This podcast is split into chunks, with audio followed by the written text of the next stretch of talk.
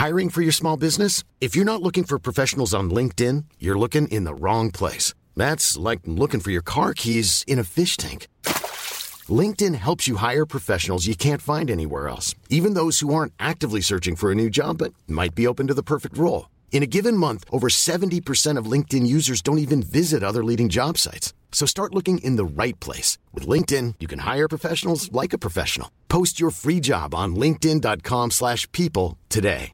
Ryan Reynolds here from Mint Mobile. With the price of just about everything going up during inflation, we thought we'd bring our prices down. So to help us, we brought in a reverse auctioneer, which is apparently a thing. Mint Mobile unlimited premium wireless. Ready to get 30, 30, bit to get 30, bit to get 20, 20, 20, bit to get 20, 20, bit to get 15, 15, 15, 15 just 15 bucks a month. So, Give it a try at mintmobile.com slash switch. $45 upfront for three months plus taxes and fees. Promo rate for new customers for limited time. Unlimited more than 40 gigabytes per month. Slows. Full terms at mintmobile.com. One size fits all seems like a good idea for clothes until you try them on. Same goes for healthcare. That's why United Healthcare offers flexible, budget friendly coverage for medical, vision, dental, and more. Learn more at uh1.com. The truth is the most convincing story that maps onto reality, that's why the central narrative is falling apart. Right now in the United States, people should not be walking around with masks. We must see the central narrative for the fiction that it is.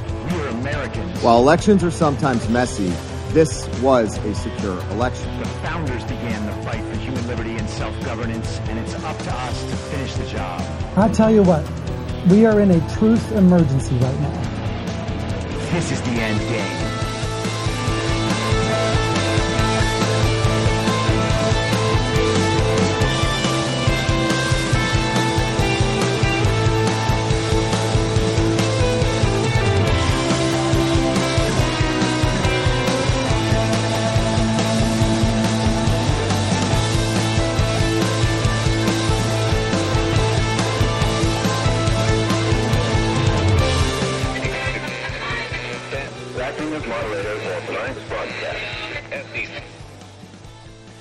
It's Friday, August 25th, 2023, the 947th day of dystopia. I'm your moderator, Chris Paul. Let's be reasonable. A warm welcome and hello to all of you listening to the podcast on the day of its release. The only way to do that is by becoming a paid subscriber at I'mYourModerator.substack.com. You can do so for as little as $50 a year or $5 a month. And in doing so, you will be supporting me, the work I do, and this show as it expands. And if you can't, or you simply don't want to, continue listening to the podcast for free a couple days later on a wide variety of podcast platforms and, of course, Rumble. All I ask is that you share it with your friends. You can find the links to the podcast, the writing, the social media, and the merch site by visiting linktree.com slash I'm your moderator. So this has been one hell of a week. We have fires, we have hurricanes, we have earthquakes, hurriquakes. We were supposed to have a Donald Trump press conference to show us all of the election fraud evidence in Georgia, but they canceled that and said, oh no, we'll just file it in a legal case instead. The communists are plotting various ways to try to make sure that Donald Trump is not on the ballot, and they're trying to assert that somehow they have the upper hand. Well, the week has not ended well for them, certainly not the way they thought it would, and they are left with plenty to re about. And we will talk about some of that stuff, obviously, with Donald Trump and his new arrest, his mugshot, and his return to the Twitter slash X platform in a little bit. But that's not all they have to re about. So let's start with some geopolitical re. This week, the leaders of member nations of the BRICS coalition headed to Durban, South Africa for the BRICS summit. Leaders of nations wanting to join BRICS attended as well. Reuters notes that invitations to attend the summit were extended to 67 leaders across Africa, Latin America, Asia, and the Caribbean. We've discussed on the podcast maybe a couple of months ago that Emmanuel Macron seemed like he wanted to attend the meeting, like he is interested in having France join the BRICS coalition, but apparently the rumor is Xi Jinping of China denied their request, so Macron did not go. The same article from Reuters previewing the summit laid out the key issue to be discussed. And keep in mind that Reuters is as much a mouthpiece of the global regime as any outlet you could ever find. This is basically the global source of the central narrative on regime geopolitics. Perhaps the most important and controversial issue the leaders are expected to discuss is BRICS expansion by adding new members, including the admission criteria and guiding principles. But divisions among BRICS members over criteria for admitting new members may preclude any major announcements at the summit as the bloc operates by consensus. China, seeking to boost its geopolitical might at a time of tensions with the United States, is the main driver of expansion. Russia is also embracing it as a way of overcoming isolation over the Ukraine war, and India is also coming around to the idea. Now, already this is ridiculous. This isn't some coalition of countries taking a back seat to the global regime. They represent over half the world's population. And before I move on to the next subject today, it will be clear that they have a very strong hand in terms of geopolitics. So to suggest that Russia is dealing with isolation over the Ukraine war is preposterous. To suggest that China needs this because of rising tension with the illegitimate Biden administration, similarly preposterous. They're trying to make it seem like India's a little hesitant. No, they're not. And they note that Brazil is the most skeptical of enlargement. Oh, is that because they have a Joe Biden parallel? Lula da Silva installed as president after a stolen election and after they staged the Brazilian version of January 6th? Okay, commies, good luck. That'll save you. South Africa, the smallest in the bloc in terms of economic clout and population, was the first country to benefit from its expansion ambitions when it officially attended the original BRIC Members Summit of 2011. That is, before it was BRICS, it was only BRIC then Brazil, Russia, India, China. The BRICS group accounts for more than 40% of the world population and about 26% of the global economy and offers an alternative forum for countries outside diplomatic channels seen as dominated by traditional Western powers. Its influence and economic heft has more nations eager to join, and more nations now have joined. This was a week ago. 23 countries have formally applied to become new BRICS members, including Saudi Arabia, Iran, UAE, Argentina, Indonesia, Egypt, and Ethiopia. Other issues on the agenda include discussions on global geopolitics, trade, and infrastructure development. Now, the global state media is telling us that the BRICS coalition, they have very low standards. They should be looked at as bad guys and seen as a sideshow to the global regime's continued and ongoing financial dominance over global affairs.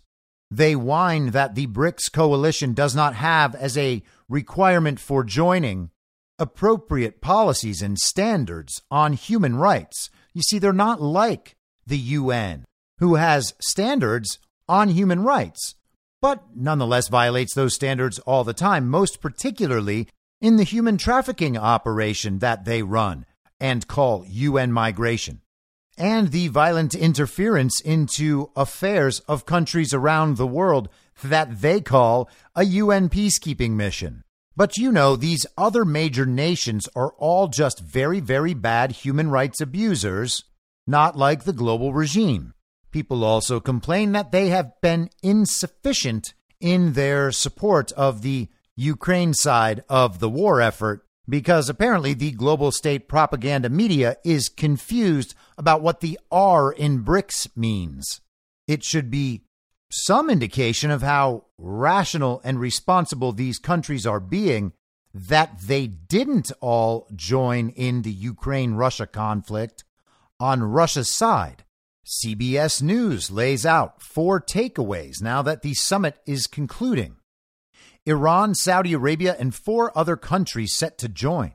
And here is South African President Cyril Ramaphosa, the current leader of the coalition, laying this out.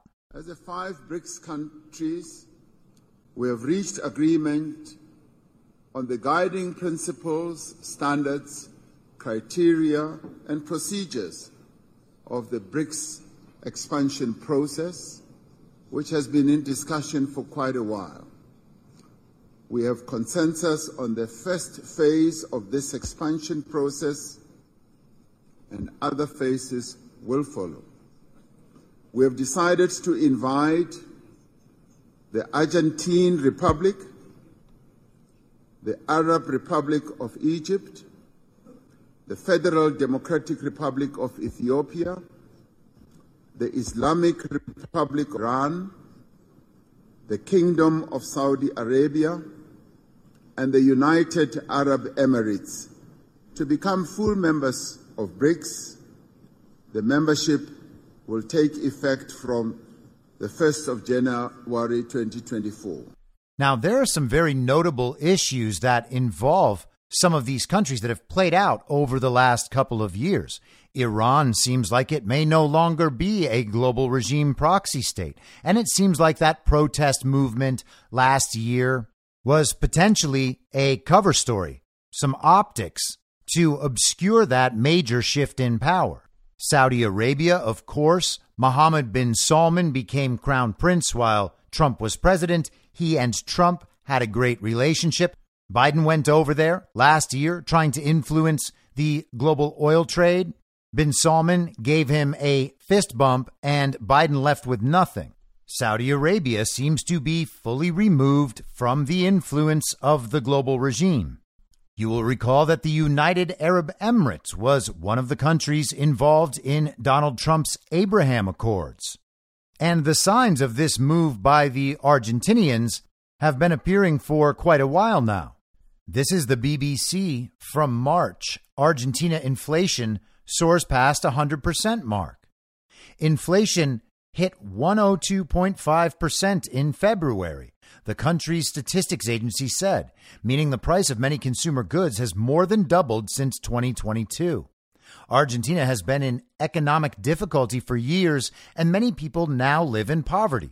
Its government has been trying to stem price rises by capping the prices of food and other products. But the food and drink sectors saw the most dramatic recent increase, with prices growing by 9.8% in February compared to January. Skipping down, Although the symbolism of the inflation rate shooting up past 100% is striking, the effects of soaring inflation have long been felt in Argentina. Last September, protesters took to the streets to demand action to counter rising costs of living. And in February, Argentina's central bank said that a new 2,000 peso banknote would be issued in response to the jump in consumer prices. You see that?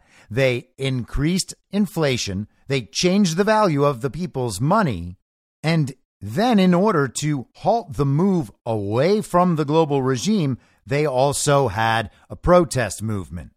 That is the global regime waging war on the citizens of Argentina the same way they did to the citizens of Russia at the beginning of the Russia Ukraine conflict. They tried to destabilize the country through economic warfare and punish the citizens in the meantime to make the transition away from the global regime system as painful as possible. The Argentinian government has long tried to contain inflation, but divisions have marred the country's economic policy. In December, the International Monetary Fund approved another $6 billion of bailout money. It was the latest payout for Argentina in a 30 month program that is expected to reach a total of $44 billion. So the global regime just kept flooding dollars into Argentina. Bloomberg ran an article just a couple of days ago with the headline The hottest jobs in Argentina are the ones that pay in dollars. And they are discussing a quote unquote leading presidential candidate named Javier Milei, who is pushing to dollarize the Argentine economy. The article says the truth is, many Argentines aren't waiting around to see how it plays out. They're dollarizing the economy on their own, one transaction and one contract at a time. That is the global regime advertising itself.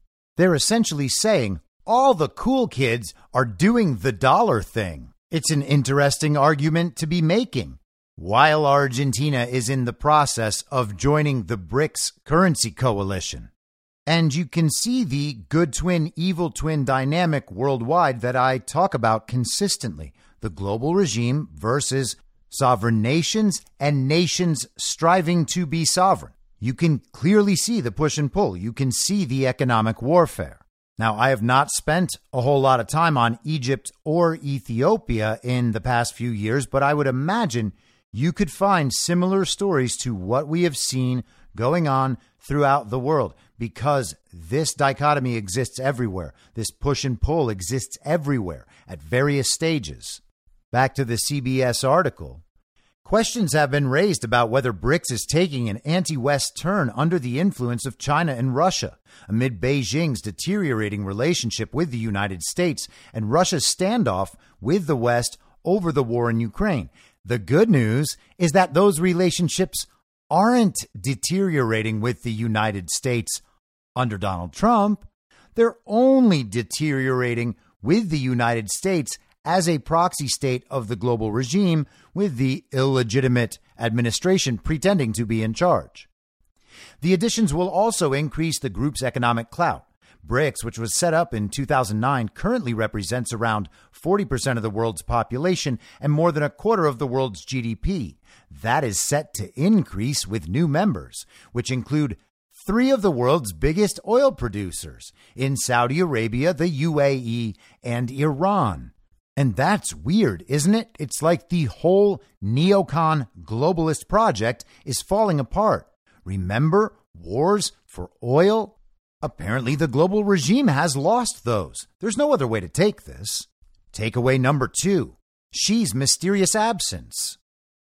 Xi Jinping missed a highly anticipated speech at the summit on Tuesday, instead, sending his commerce minister to deliver hostile remarks clearly directed toward the U.S. And that is a very interesting note from an optical standpoint. Xi does not want to deliver that particular message at this particular point in time. Why is that?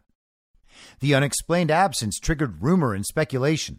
Such behavior at choreographed events are not part of Beijing's political playbook for high level officials, let alone for the president himself. Chinese state media and China's foreign ministry also appeared to have been caught off guard.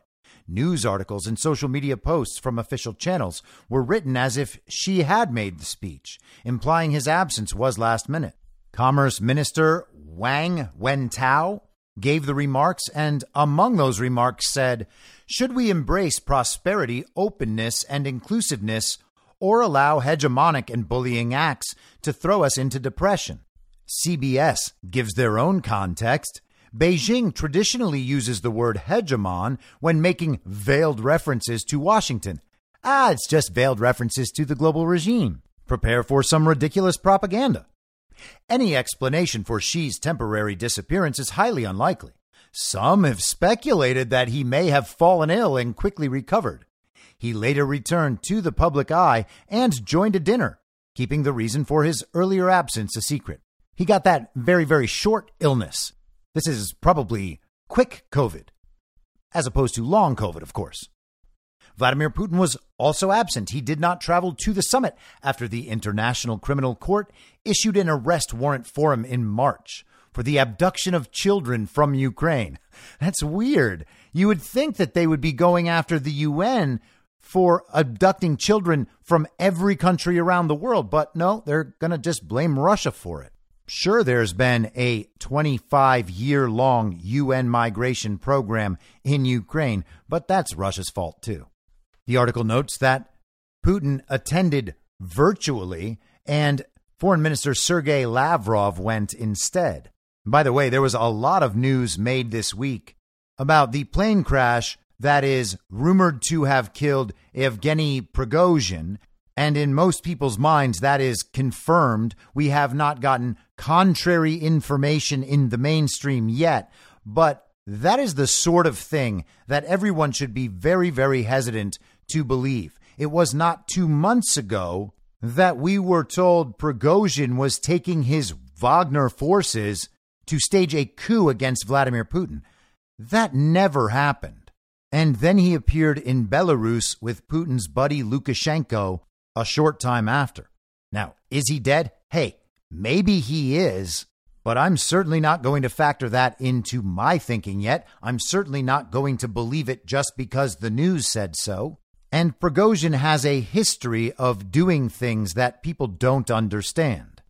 The article says despite some recent U turns, South Africa remains a signatory to the ICC, the International Criminal Court, which means its authorities might have tried to arrest Putin had he turned up, though they tried to get out of doing so.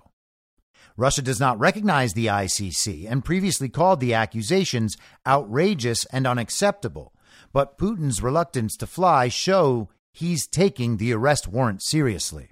Ah, yes, that's the only conclusion you can possibly draw is that Putin was concerned about being arrested by South African officials on behalf of the International Criminal Court.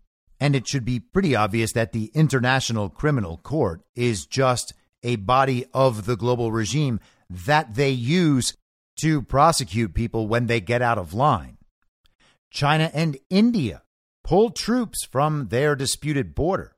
India's prime minister and China's leader agreed Thursday to intensify efforts to de escalate tensions. So they're going to intensify efforts to de escalate tensions at the disputed border between them and bring home thousands of their troops deployed there, according to an official from India's foreign ministry.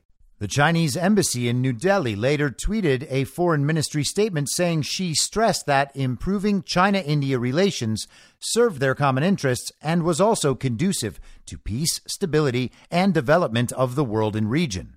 The Russian news agency TASS, TASS.com published this yesterday expanded BRICS to overtake G7 by fourfold in population, boast 44% of global oil reserves.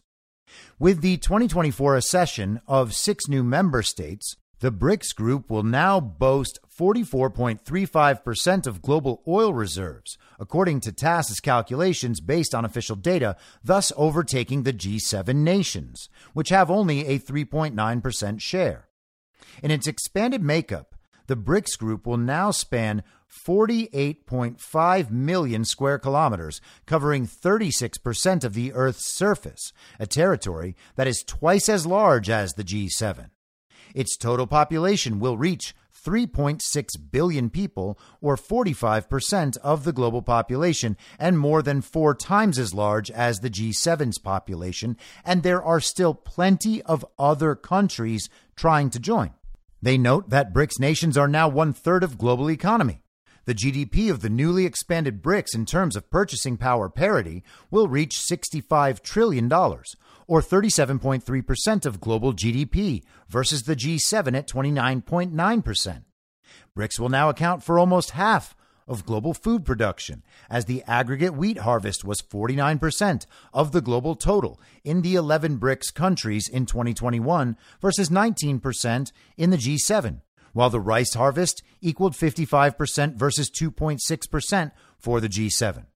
BRICS will now also enjoy an advantage in terms of its share of global production of high tech critical metals, as the expanded 11 nation group accounts for 79% of aluminum production and 77% of palladium output. Although the post expansion BRICS will account for 38.3% of total global industrial production, the G7 will still have an advantage in terms of its export share, which stands at 28.8% versus the expanded BRICS 23.4% share. This is basically a giant train just continually barreling down the tracks at the global regime. And yet, most Americans, standard issue villagers, know nothing about this. This is not a bunch of small, insignificant countries just doing their own thing. These are major power players on the world stage lining up directly in opposition to the global regime, which for as long as the U.S. is under its influence, means that all of this is going to affect us directly and in increasingly significant ways. Now, we can hope that this thing is prepared for, and I have a strong suspicion that it has been. But that does not mean we are not in for a rough ride. I mentioned the sanctions and the other economic warfare waged against Russia at the beginning of the Russia Ukraine conflict. Russia has come out ahead of all that and did rather quickly, but that doesn't mean there aren't painful adjustments along the way, which is why it makes sense to look ahead and do what you can to diversify a bit and prepare a bit. I am not a financial expert and cannot tell you what to do, but getting some gold or some silver or some precious metals and maybe some Bitcoin makes a lot of sense to me personally. Now, we know there has been an overwhelming amount of re over Elon Musk, quote unquote, purchasing Twitter last year. Now, of course, called X. There is an account on X called X Daily that releases Twitter news, and there has been some significant stuff this week. They have been doing what they call bot cleanups, and I guess we will see over time how effective that has been. They announced yesterday that Elon Musk is in talks with top Wall Street executives about X's future payment system. The plan is reportedly for a better version of PayPal with lower transaction costs compared to credit cards. So we'll see how that goes. And they released a short thread the other day on shadow banning and wrote Insight. Here's why it's so complicated for X to remove the legacy shadow bans.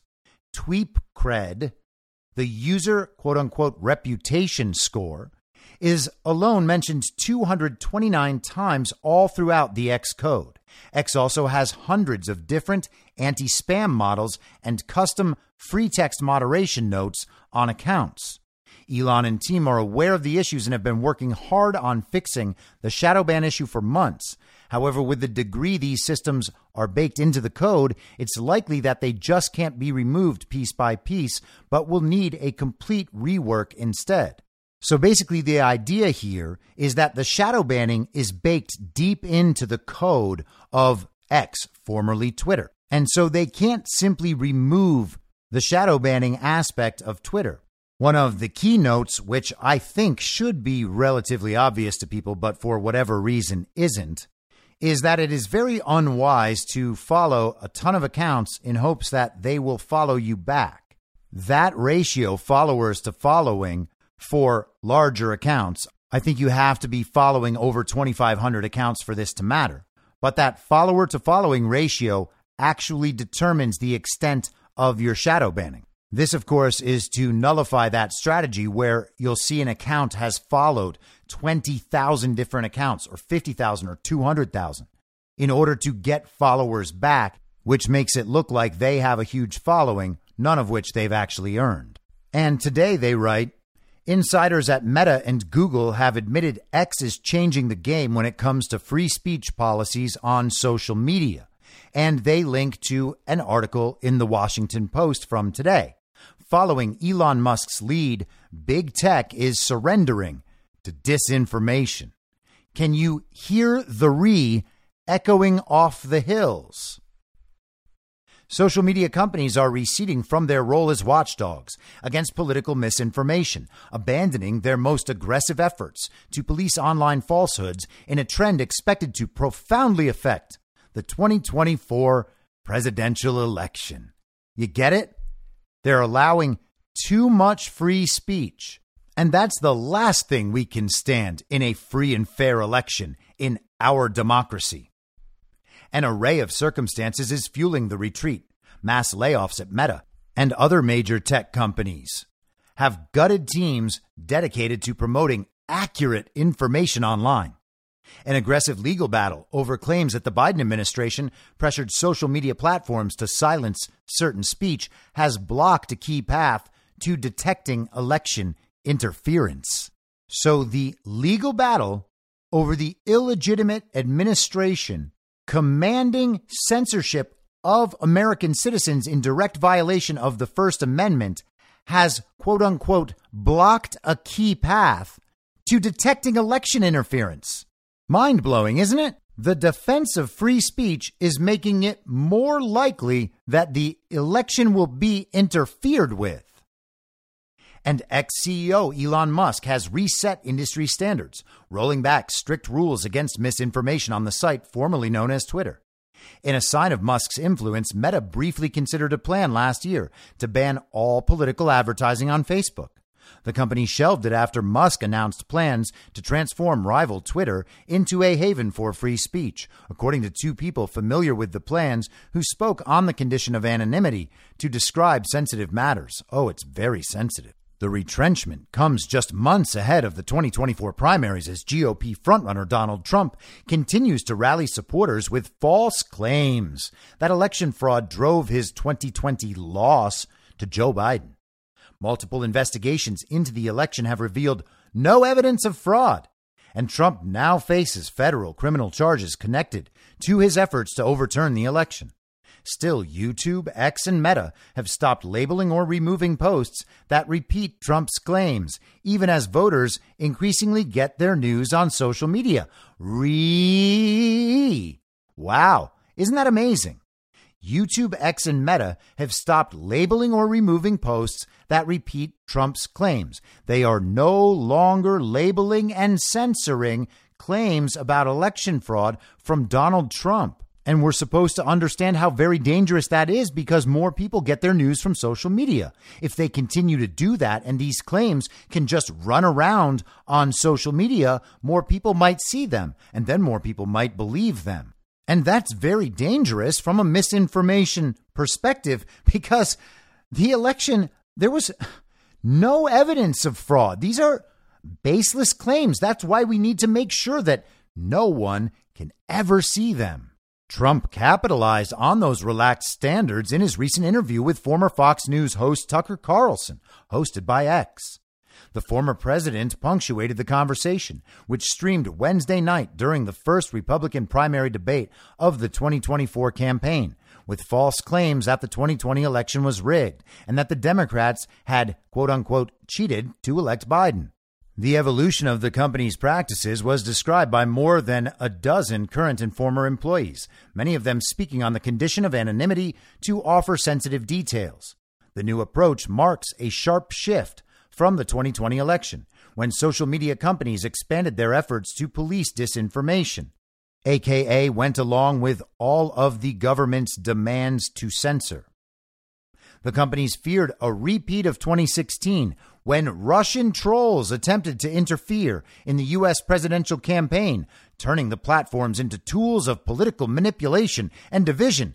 And it was not the regime, it was the Russians. The regime would never turn these platforms into tools of political manipulation and division. In fact, they would never allow political manipulation or division of any kind, and that is why they censor so much. They're protecting us from the things that we might say and that we might read. And they do it responsibly, unlike that mean, mean Elon Musk. These pared down commitments emerge as covert influence campaigns from Russia and China have grown more aggressive. And advances in generative artificial intelligence have created new tools for misleading voters. You see that? The machine can produce even more convincing propaganda than the Washington Post and the New York Times can. They kind of sound jealous, don't they? Experts in disinformation say the dynamic headed into 2024 calls for more aggressive efforts to combat it, not less. Oh no! Musk has taken the bar and put it on the floor said Emily Bell, a professor at the Tow Center for Digital Journalism at Columbia University. they have an entire Center for Digital Journalism where she studies the relationship between tech platforms and news publishers. Oh, is she a doctor? For the 2024 presidential election, misinformation around races is, quote, going to be even worse, she added. They had an entire paragraph explaining her credentials, and they had nothing but two quotes. Musk has taken the bar and put it on the floor. Oh, how clever. And going to be even worse. That was her contribution to this article. Thank goodness she's a PhD. Otherwise, we might just assume that that is a standard issue Biden voter on Twitter.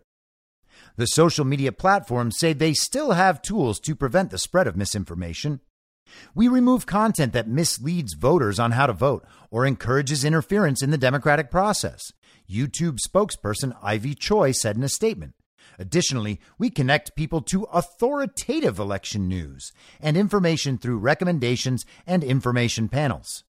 Meta spokeswoman Erin McPike said in a statement that, quote, protecting the U.S. 2024 elections is one of our top priorities, and our integrity efforts continue to lead the industry. And of course, that happens to be true. You'll remember that Mark Zuckerberg spent a half a billion dollars in 2020 leading the industry on issues of election integrity.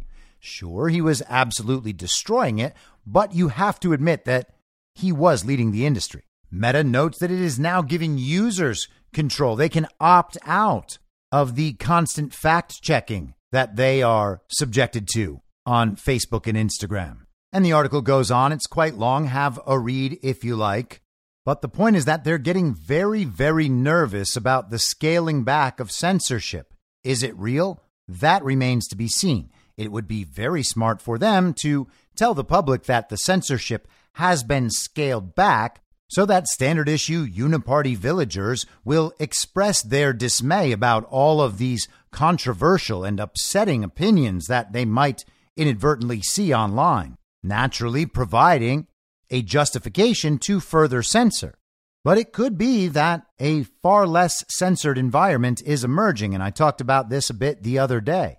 You cannot have a Facebook and an Instagram and a YouTube that are censoring heavily with an equally popular parallel site not censoring at all people will quickly learn what sort of stuff is being censored, and the next step after that is beginning to understand why. Now, the freakout over the potential uncensoring of social media has been ongoing now for a year and a half, but we have good reason to understand why it is now so, so much more re inducing. It is so much worse than ever before because last night Donald Trump rejoined Twitter, now X. And what could be more horrifying than that? Donald Trump currently sits 86.9 million followers on Twitter and has gained hundreds of thousands just since last night. The tweet was sent out at 9:38 p.m. Eastern Time, and as of now about 17 hours later, it has 172.4 million views and 1.3 million likes. It is 200,000 likes short of his most popular tweet ever, which happened to be the one where he announced his COVID 19. And it seems like this will probably get there pretty soon. He wrote in the tweet, DonaldJTrump.com. That is a link. And then he included a picture that says mugshot August 24th, 2023. And it has the now famous picture of Donald Trump's supposed mugshot. Below that, he writes election interference, never surrender with an exclamation point, and DonaldJTrump.com. People have pointed out that the first letter of each one of those lines, if you take them in order, spells out END, end. Now, is that intentional? Is it purely coincidence? And is the pattern seeking within the MAGA community tuned up too high. I suppose that is in the eye of the beholder. So the censorship is scaling back, and now Donald Trump is on Twitter.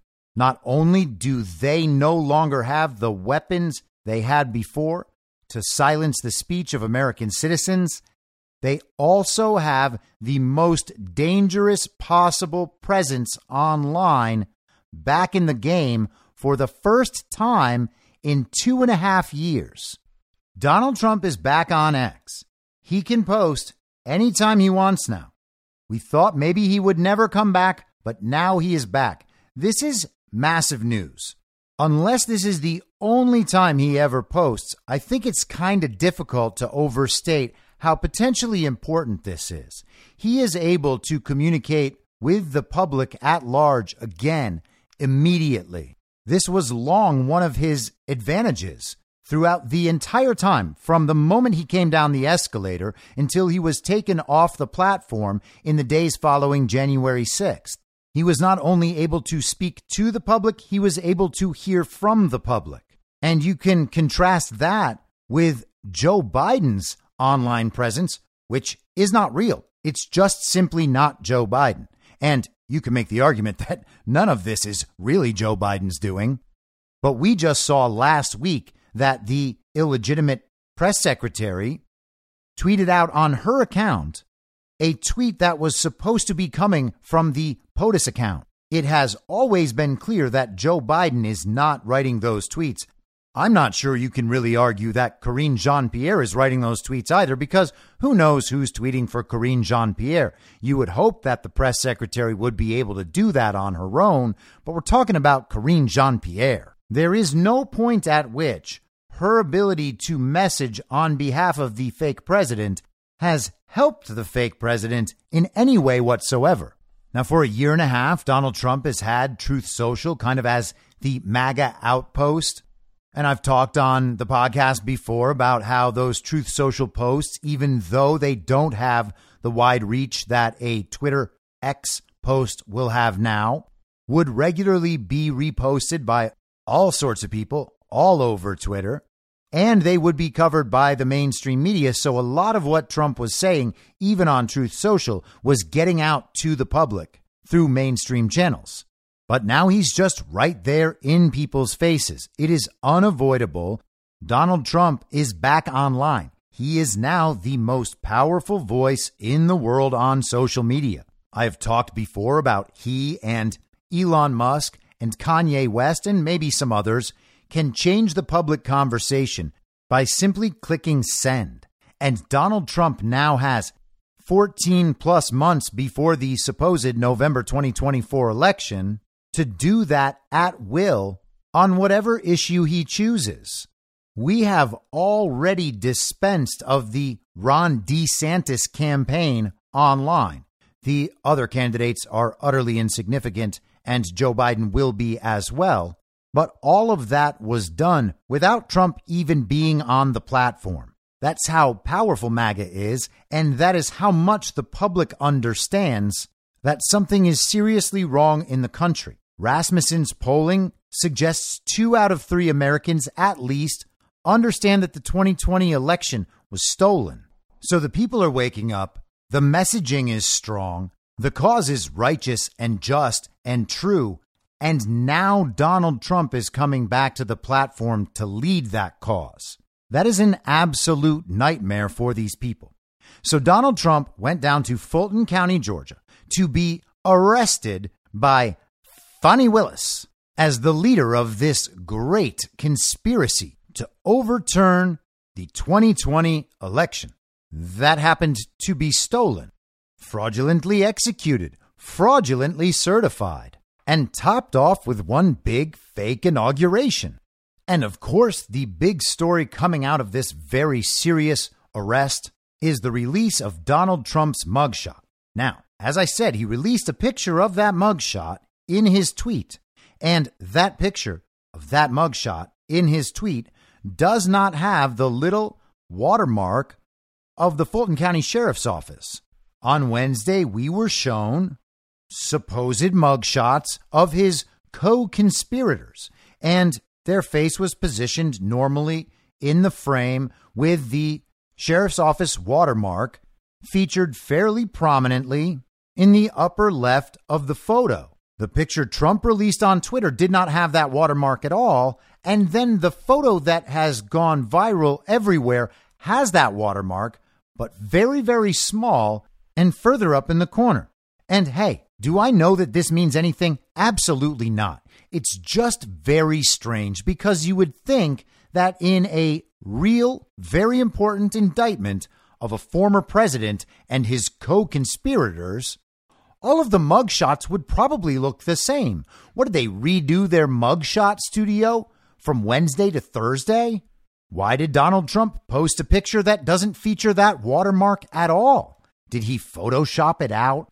And why is that watermark smaller in the Trump photo than it is in the photos of all the other co conspirators, where the size and look of the watermark is entirely consistent? It's just very, very strange for a very real indictment of such an important man in such an important situation, facing such important charges.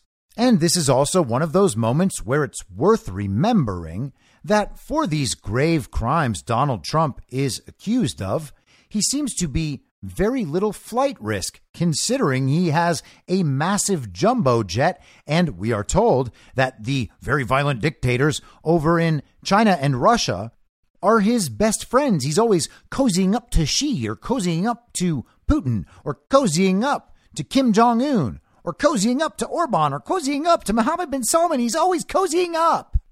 Well, why can't he take his big, powerful jumbo jet and go cozy up to them in person and ask them for political asylum? I am a political dissident, he would say. The illegitimate president in the country formerly known as America is trying to prosecute his political opposition. Please give me asylum. He could just do that. He could take off in the plane, be like, nope, we're turning toward Russia land on the ground, and then just stay there.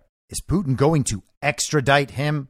Is the United States going to go to war with Russia to extradite Donald Trump to the district attorney in Atlanta?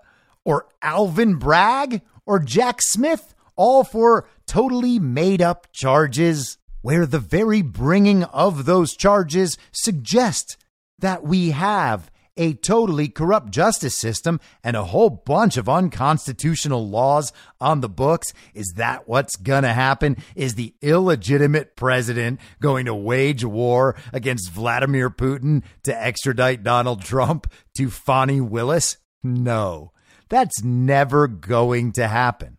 Why are they being so casual about the man who tried to overthrow our democracy? It's like the whole thing is fake.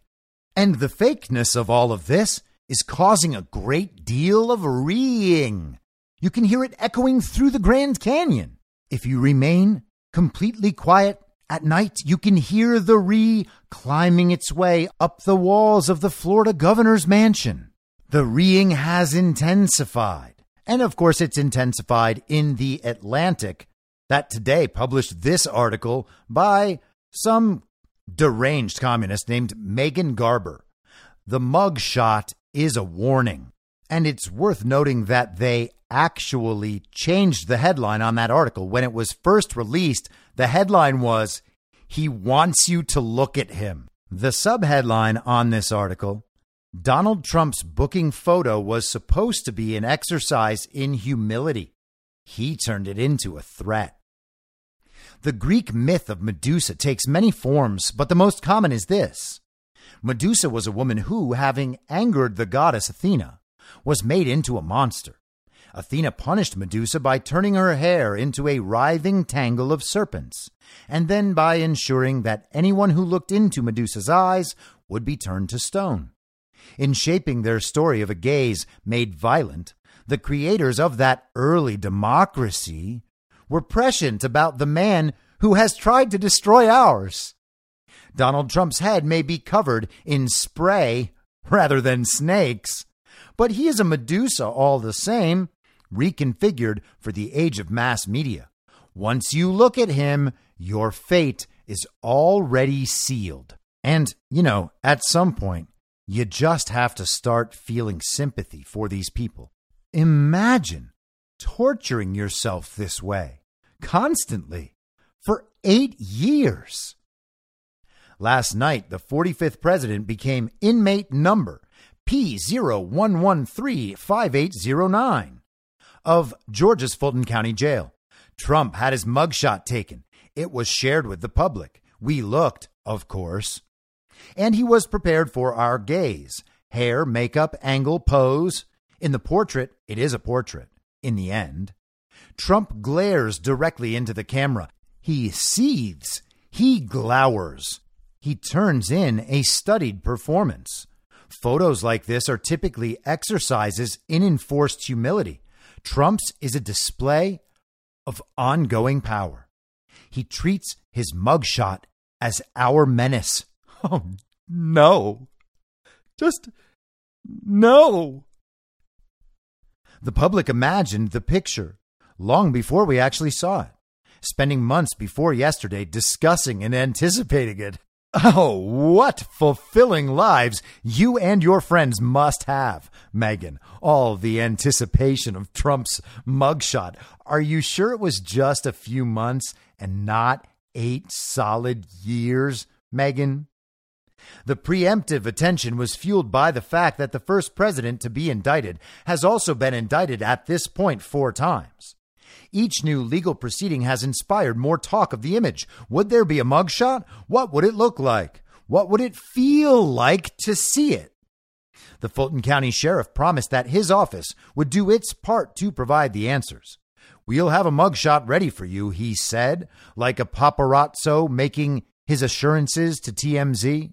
And is that what it's like? The sheriff is like a paparazzo?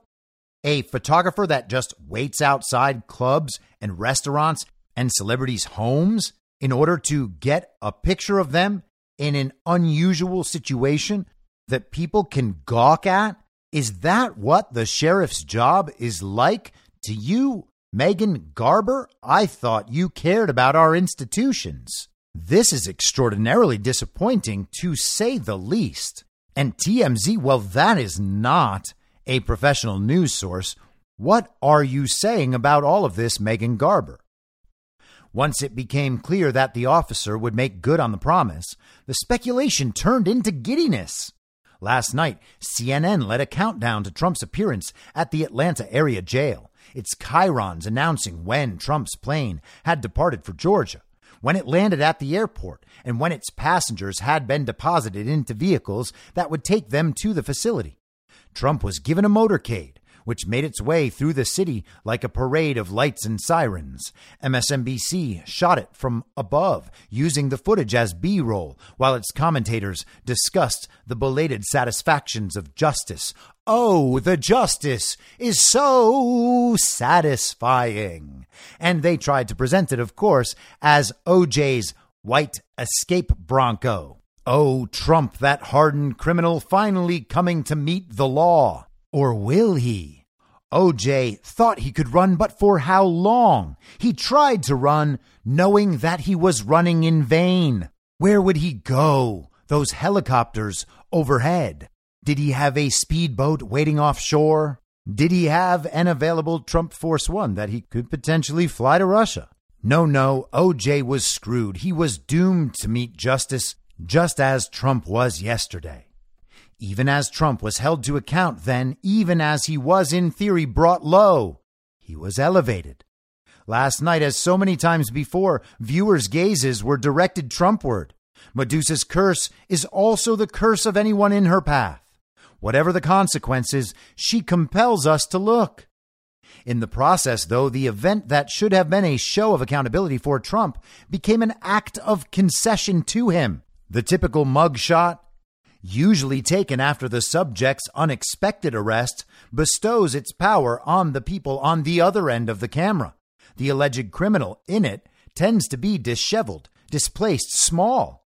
But Trump, trailed by the news cameras that confer his ubiquity, found a way to turn the moment's historical meaning, a former president mugshotted, into one more opportunity for brand building. He might have smiled, as some of his alleged co conspirators did, making light of his legal jeopardy. He might have assumed an expression of indignation, the better to channel one of his preferred personas, the innocent man, victimized, and everybody knows he's guilty. We don't need to await a trial before a jury of his peers. We don't need to see his crime proven beyond a shadow of a doubt, beyond all reasonable doubt. No, he is guilty, guilty, guilty. Therefore, he must be punished immediately, as all criminals who get mugshotted. That is why it is so much fun and so appropriate to make fun of those criminals. In the event that they might be guilty, it's important to have mocked them for being disheveled. Oh, thank goodness we have responsible people like Megan Garber guarding our institutions. But he did neither. Instead, he looks straight at the viewer, seemingly incandescent with rage, taking the advice he has reportedly given to others. Perform your anger. Turn it into your script. Make it into your threat. His menacing glare gives a similar stage direction to the people who follow him and do his bidding, both in spite of his disrespect for democratic processes and because of it. Oh, it's so poetic, everything working both ways. And this is definitely not an example of Megan Garber just having absolutely no idea what's happening.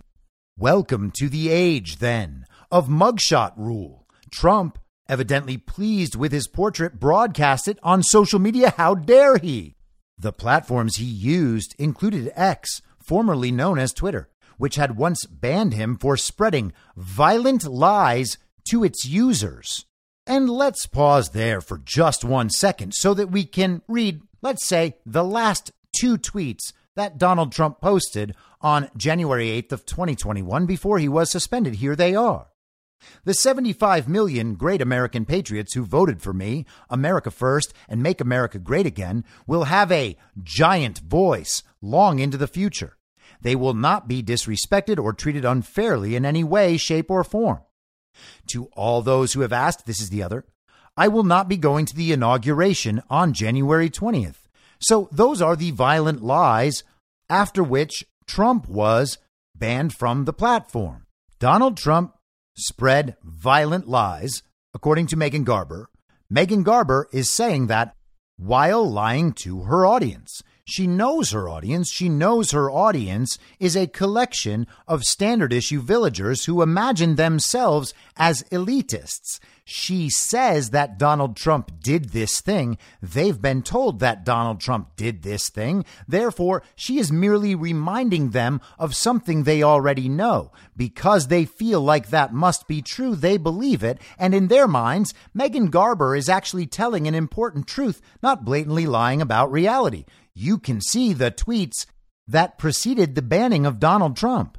But the thing is, this subject is just too important for people to misunderstand. And by misunderstand, it doesn't really mean like they're drawing the wrong meaning from something. It just means that they're drawing a meaning that the regime does not want them to draw. Therefore, they are misunderstanding. The image he shared is doctored, of course. Its background is stripped of the Fulton County seal, as if it were a mere headshot for an actor seeking the role of autocrat. Oh, that is a vicious, vicious slam. And hey, Megan Garber, I definitely see your point about this mugshot and the positioning of that watermark. But are you sure he stripped it off? Or is it possible that it was just put on later? I mean, honestly, why does it look so much different than the other ones? I can tell you're disappointed, but I can also tell you haven't really thought it through. The caption Trump appended to the shot suggests that, in this elemental legal document, questions of legality are beside the point. Oh, the mugshot is now a legal document that must be revered and taken very, very seriously and it attempts to turn the language of the accusation against itself. Election interference, it says, baselessly suggesting that the indictment is its own attempt to interfere with the results of the 2020 election.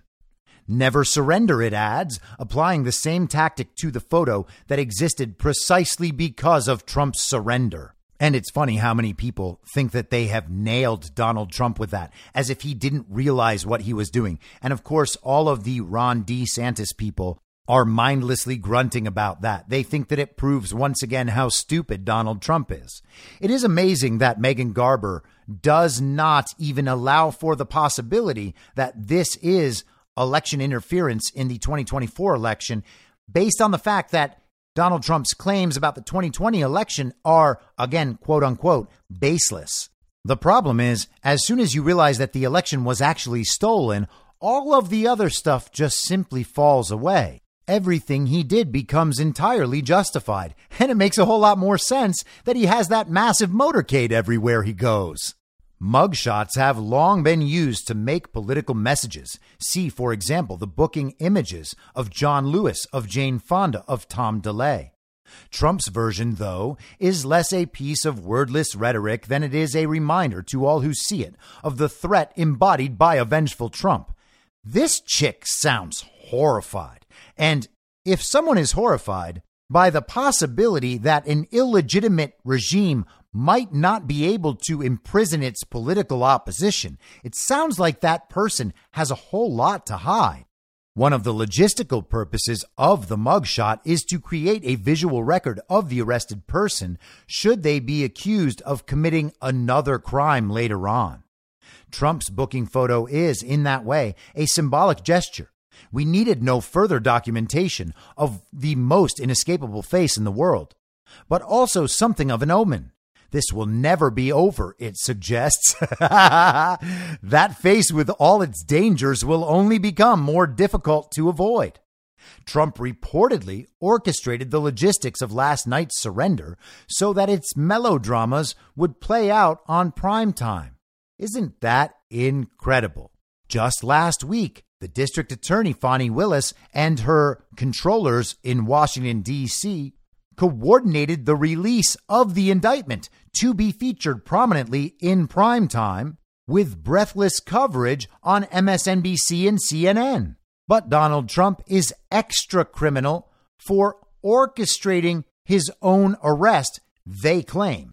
Now, just how much did Trump orchestrate that? Was it just the timing? Was it just the mugshot release? How did he have this much power to coordinate his own arrest and booking and mugshot and the release of that mugshot. Gosh, these people will just bend to Donald Trump's will all the time, even though they are very powerful prosecutors from the opposition party attempting to imprison him.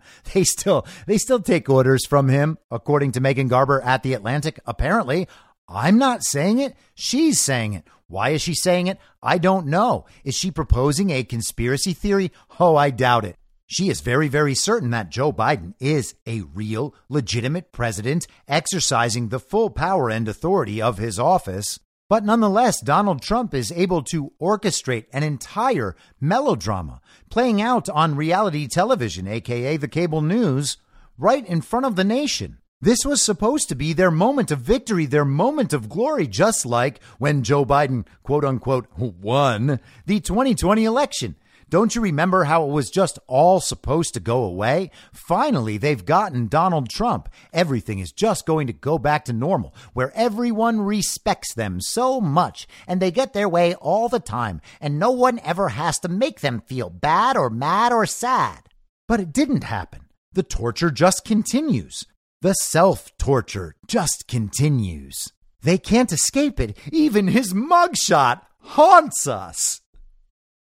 As the image dropped last night just before 9 p.m., the Fox host Jesse Watters asked his guest, Ned Ryan, of the conservative political training organization American Majority, to comment on its meaning. Ryan complied, discussing the photo as evidence of Trump's personal persecution by the administrative state and reducing the facts gathered in the indictment to mere political gamesmanship. The only appropriate response he suggested would be for Republicans to counter with their own indictments.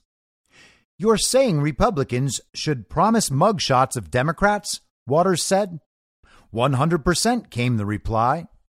Sean Hannity began his show with the same idea as he broadcast Trump's portrait to his viewers. You are looking at Joe Biden. Oh, I'm sorry, Donald Trump's official mugshot, the host said. He paused for dramatic effect before clarifying the point. Joe Biden will be soon enough anyway. And there it is. There's the horror. There's the horror, as expressed by a uniparty left standard issue villager and wannabe elite, writing for the wannabe elite global regime publication, The Atlantic, owned by the widow of Steve Jobs.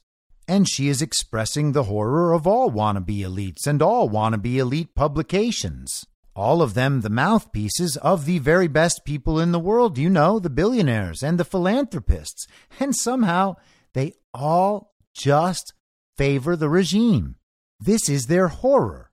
They were supposed to relish this moment. This is the moment they've been waiting for for years and years. And Trump just rubbed their noses in it. And all his supporters just laughed a hearty laugh. They started making t shirts and memes. That's not what was supposed to happen. They were supposed to know they were finally defeated, and they were supposed to silence themselves forever. They were supposed to just bow to the power of the regime. The regime has enforced its will at every opportunity for over eight years now, and nothing has worked. Trump is stronger than ever. He is finally arrested on four different indictments, 91 counts of criminal activity and conspiracy. And they just keep loving him more. And they just won't stop making fun of us. We just arrested their cult leader and hero for the fourth time, and they just keep laughing at us. It's like they're so deep into their cult, they don't understand what danger they're in. Can't you see them panicking inside their laughter?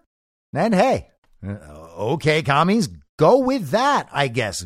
Go with that. You finally got him, and oh, we're panicking. Oh, we're so scared. Oh, you're going to rig another election and steal it. Oh, yes, we're so scared. You're so powerful. You've shown us how powerful you are. Oh, you arrested Trump for the fourth time. Ah, you got us, big guy. Ah, you got us. We are so scared. We're going to shut up. And if we don't shut up, you will try to increase our censorship, we know. And if that doesn't work, oh, well, then hey, what's going to happen then, commies?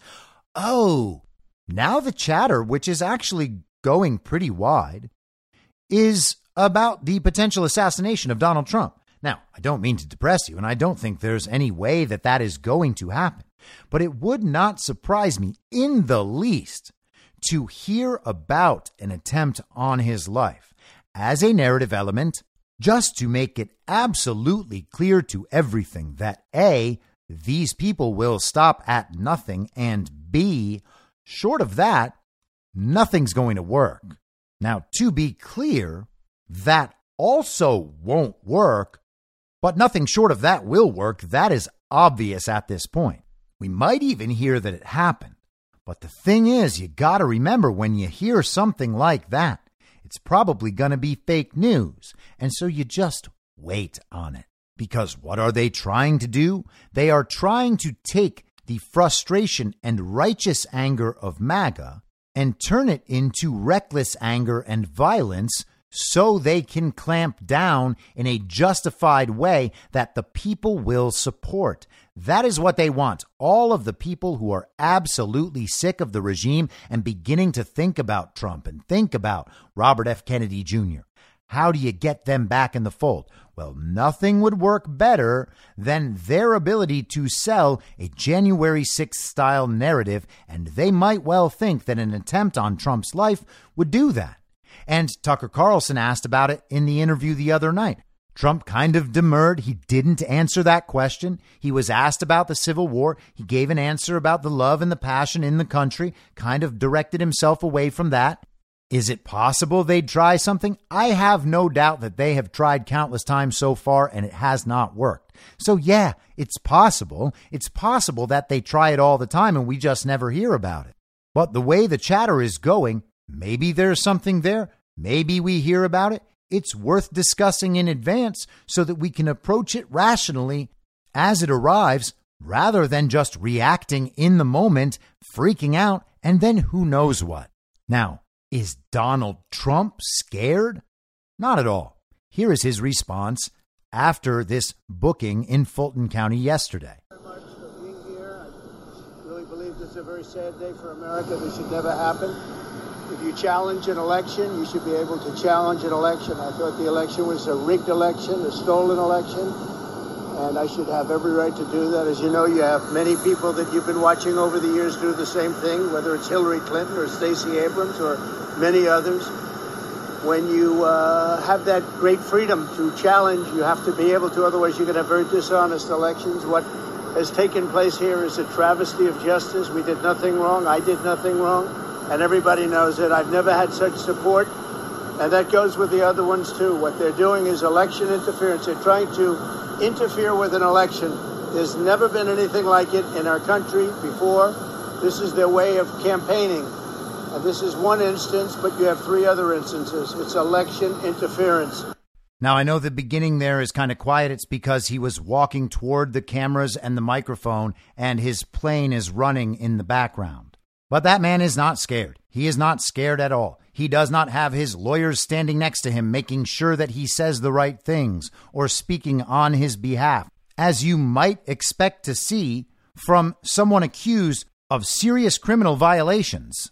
That's nowhere to be found. We just have Donald Trump saying whatever he wants to say, defiant in front of the cameras, apparently bold enough to defy all norms on that type of thing, but never bold enough to escape to Russia.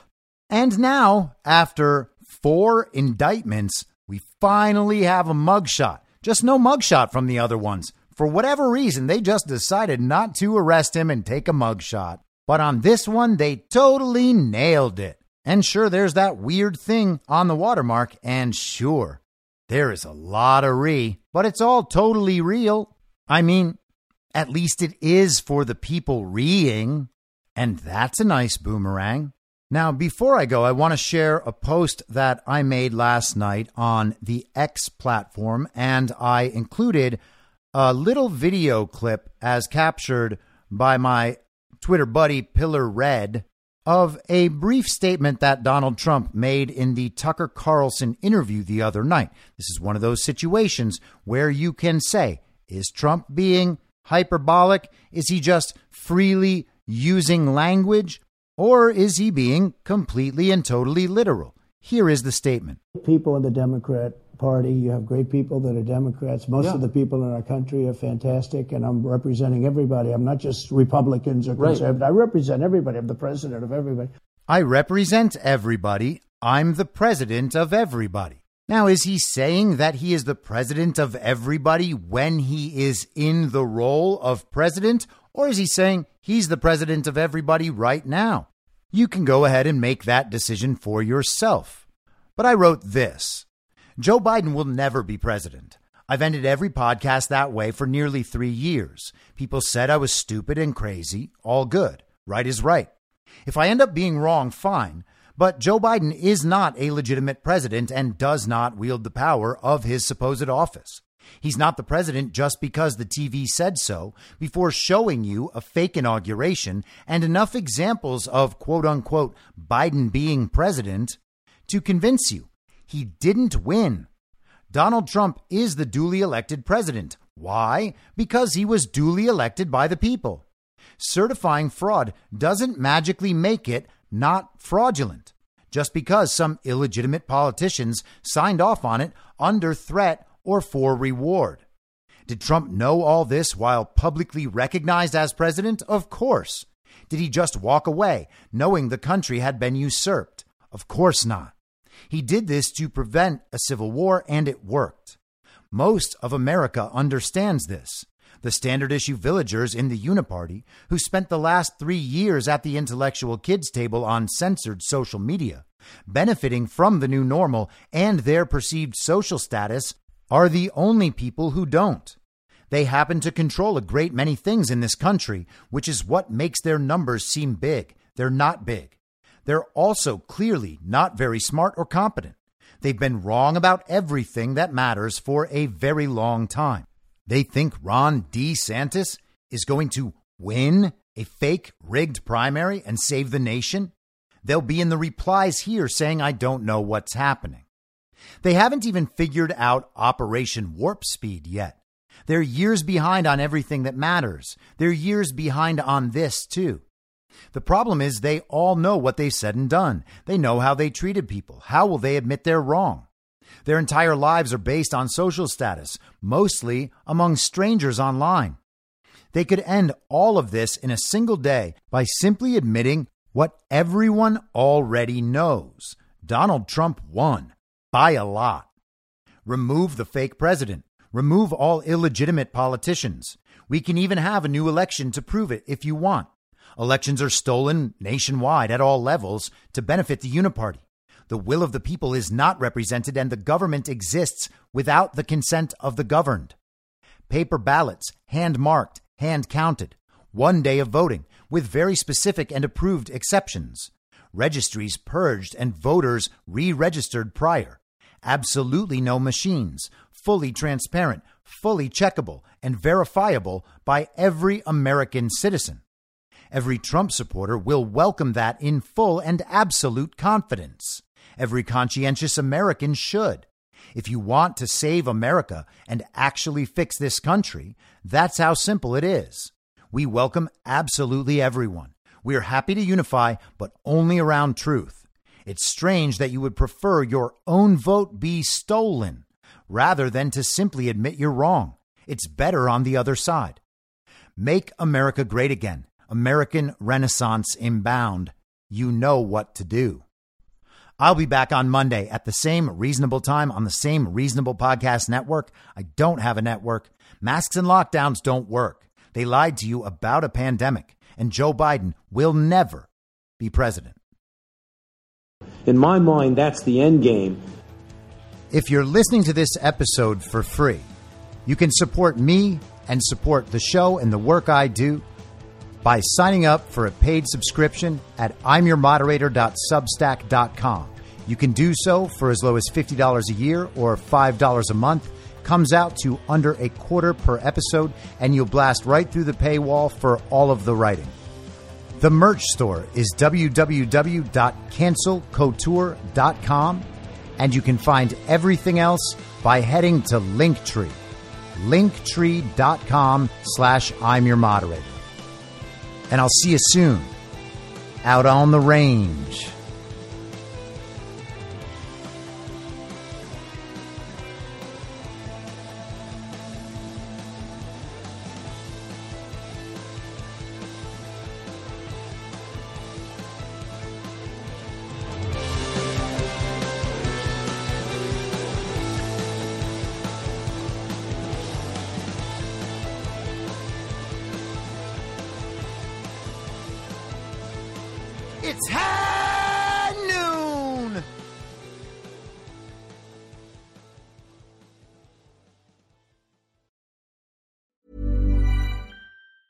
Planning for your next trip?